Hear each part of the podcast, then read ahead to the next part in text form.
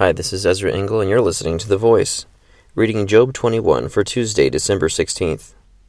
Then Job replied, Listen carefully to my words. Let this be the consolation you give me. Bear with me while I speak, and after I have spoken, mock on.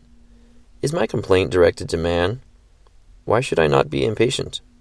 Look at me and be astonished. Clap your hand over your mouth. When I think about this, I am terrified.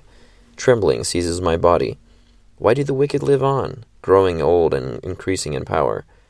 They see their children established around them, their offspring before their eyes. Their homes are safe and free from fear. The rod of God is not upon them. Their bulls never fail to breed. Their cows calve and do not miscarry. They send forth their children as a flock. Their little ones dance about. They sing to the music of tambourine and harp. They make merry to the sound of the flute. They spend their years in prosperity, and go down to the grave in peace. Yet they say to God, Leave us alone. We have no desire to know your ways. Who is the Almighty that we should serve him? What would we gain by praying to him? But their prosperity is not in their own hands. So I stand aloof from the counsel of the wicked. Yet how often is the lamp of the wicked snuffed out? How often does calamity come upon them? The fate God allots in his anger. How often are they like straw before the wind? like chaff swept away by a gale. It is said, God stores up a man's punishment for his sons. Let him repay the man himself, so that he will know it.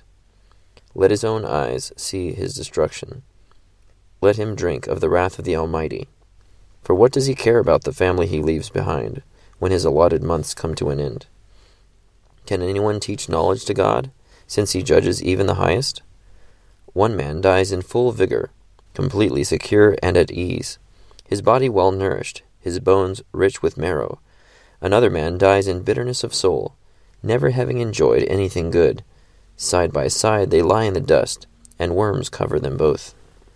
I know full well what you are thinking, the schemes by which you would wrong me. You say, Where now is the great man's house, the tents where wicked men lived? Have you never questioned those who travel? Have you paid no regard to their accounts?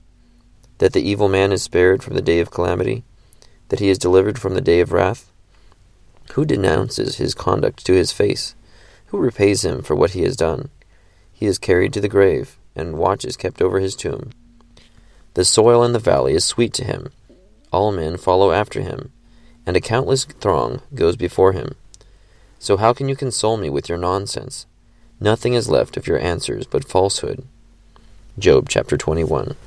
So Job criticizes uh, the uh, criticism of Zophar, the condemnation Zophar gave him, and explains that the wicked go unpunished, and um, and both the wicked and the righteous have uh, a similar end to their physical bodies as they both lie rotting in the dirt. And then he says that what Zophar was saying is nothing but nonsense and falsehood. Thank you for listening to The Voice.